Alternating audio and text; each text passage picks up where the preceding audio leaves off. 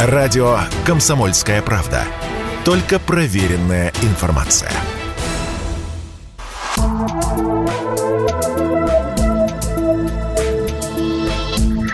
Просто космос.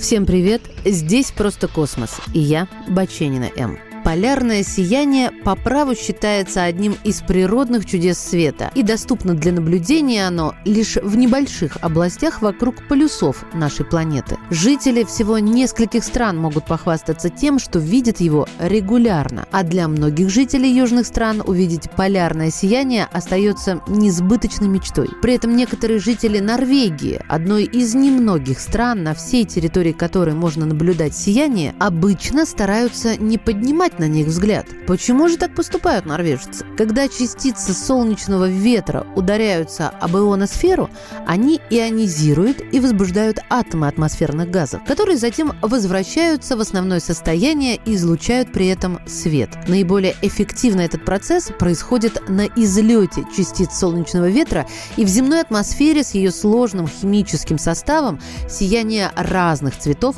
возникают на разных высотах от 110 до 400 километров. Поскольку частицы солнечного ветра ионизируют вещество на своем пути и, по сути, являются разновидностью радиации на орбите, они действительно очень опасны, то некоторые норвежцы считают, что смотреть на полярное сияние значит подвергаться облучению радиации. Доля истины в этом, конечно, есть. Действительно, под полярным сиянием радиоактивный фон повышен. Вот только абсолютно неважно, смотрит человек на сияние или не смотрит, дозу радиации он получает одинаковую.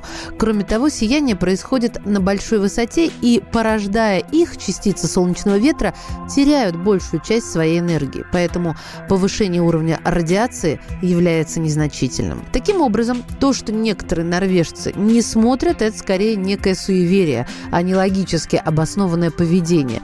И мы с вами можем, ничего не боясь, полюбоваться вместе с оленями этой красотой при возможности.